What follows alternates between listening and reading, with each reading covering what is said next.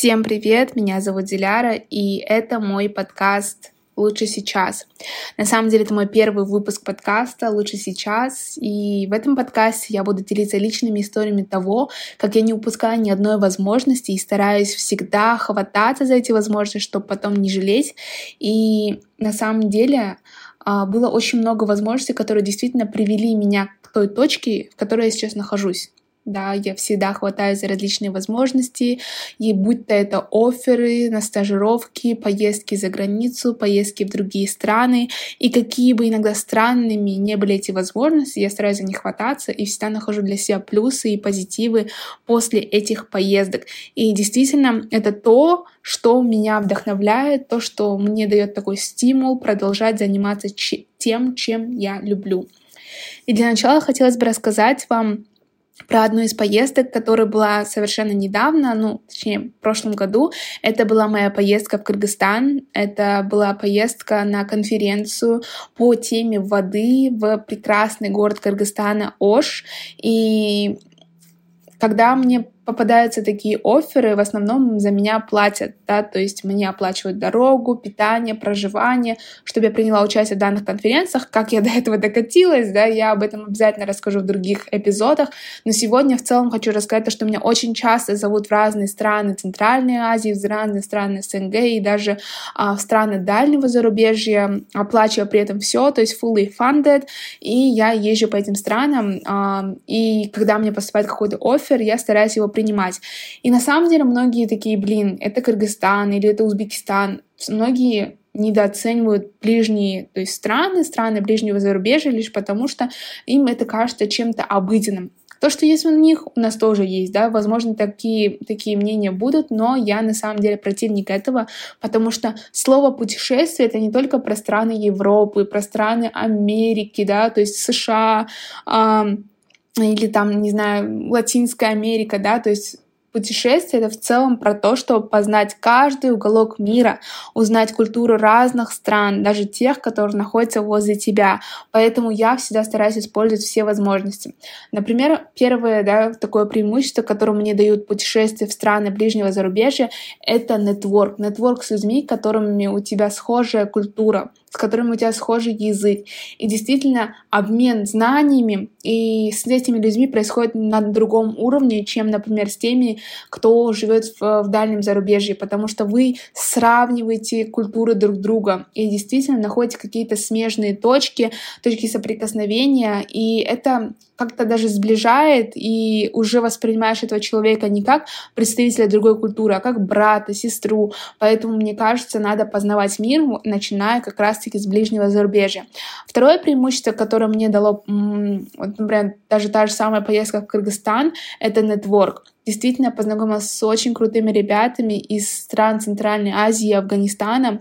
И на самом деле это очень классно иметь друзей, можно сказать, со всего мира, да, сейчас у меня есть друзья действительно со всего мира, с разных уголков Азии, Америки, но это все благодаря тому, что я постоянно развиваю вот эти вот свои навыки нетворка и работаю над тем, чтобы узнавать больше людей, работать над тем, чтобы действительно м, общаться с людьми и передавать им свои знания, передавать им свой опыт, и затем получать от них какую-то информацию. То есть у нас такой идет обмен знаниями, обмен опытом. И, например, у меня появились друзья с Узбекистана, причем с разных городов, там с Бухары, с Ташкента. А, и на самом деле они меня все приглашали к себе в гости, но так получилось, что в прошлом году я полетела в Корею, и у меня был транзит через Узбекистан. И транзит был через город Ташкент, и он был почти целый день. И я что делаю? Я звоню своим друзьям, с которыми я как раз-таки познакомилась в конференции в Кыргызстане, и говорю, ребят, я еду к вам в Ташкент, у вас есть один день, чтобы показать мне город. И они затем меня встречают, показывают город. Уже глазами местного жителя я иду в местное кафе, где готовят самый вкусный плов, учтите, да, э, где подают самые вкусные горячие лепешки. Это все, знаете, такое просто гастрономическое удовольствие. И затем я смотрю город, именно те места, которые действительно надо посмотреть, потому что это местные, они знают намного лучше, чем я. И я смотрю город и затем улетаю в Корею. Уже дальше у меня другие путешествия, о которых я также буду рассказывать в других эпизодах. И это уже путешествие в Корею, где я а, заново познаю уже корейскую культуру. Опять-таки, видите, сколько стран я уже назвала в одном эпизоде и страны, где я побывала, поэтому я никогда не отказываюсь от путешествий, куда бы ни было, да, то есть Туркменистан, Таджикистан, Кыргызстан, Узбекистан, это, это на самом деле расширяет кругозор, даже такая пословица «Мир — это книга, и тот, кто не путешествует, видит только одну ее страницу». Действительно, а, мы должны стараться читать больше страниц нашей книги и затем познавать мир, при этом побывав в разных, абсолютно разных уголках Земли и узнав совершенно разных людей, совершенно разные культуры, эм, услышать разные языки, то, что мне очень нравится, как раз-таки я, например, сейчас я знаю в совершенстве четыре языка, изучаю еще пятый, и поэтому постоянно мой кругозор расширяется, я стараюсь уже э, в странах, где я знаю местный язык, говорить на их местном языке, и тем самым я познаю эту страну, эту культуру намного глубже, и намного она открывается мне с разных перспектив, с разных сторон, мне становится все интереснее и интереснее, поэтому я никогда не упускаю возможности познать этот мир от изучения языков, это тоже дополнительная возможность мне познавать этот мир. Давайте дальше, да, про мою поездку в Кыргызстан.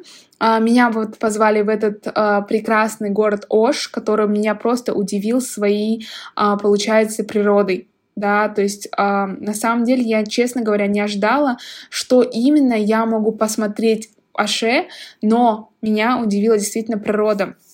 То есть эм, посреди города вы можете увидеть гору и подняться на эту гору, увидеть прекрасный ночной город. Мы поднялись на эту гору именно ночью, и просто весь город сверкал разными огнями, и это было действительно очень красивое зрелище.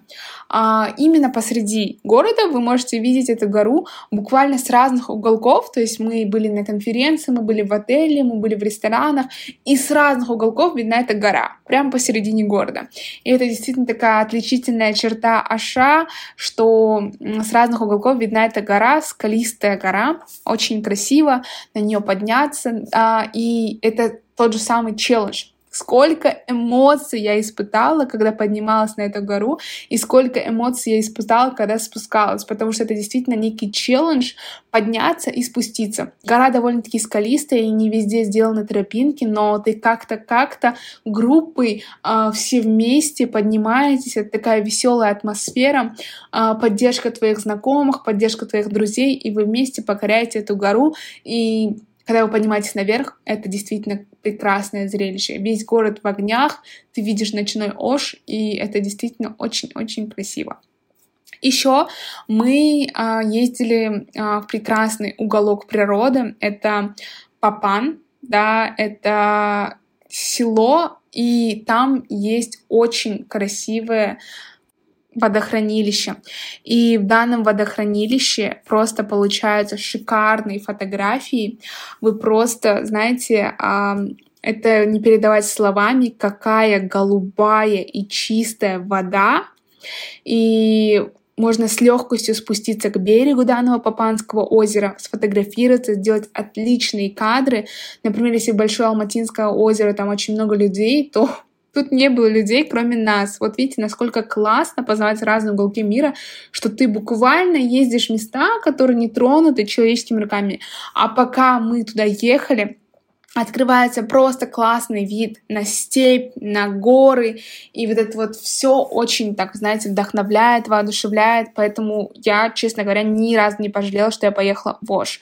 И сам город — это просто, знаете, это очень много советской архитектуры, которая сохранилась, и она не используется в качестве архитектуры, то есть эм, в качестве каких-то артефактов, это предметы быта, да, то есть даже, например, когда я была в Бишкеке, там были вот эти вот старинные ретро, да, сейчас как модно, ретро-мебель, но она уже не была ретро-мебель, это те же самые предметы быта, которые используются по сей день, можно увидеть в Бишкеке. В Бишкеке тоже, да, то есть я очень была удивлена тем, что как много советской архитектуры сохранилось в Бишкеке и люстры в каких-то зданиях, и двери, и стулья, то есть все-все-все в таком же виде стоит, как в советских фильмах, в советских сериалах, поэтому я такая смотрю и такая, блин, меня не было в Советском Союзе, но я увидела Советский Союз своими глазами, и это действительно классно.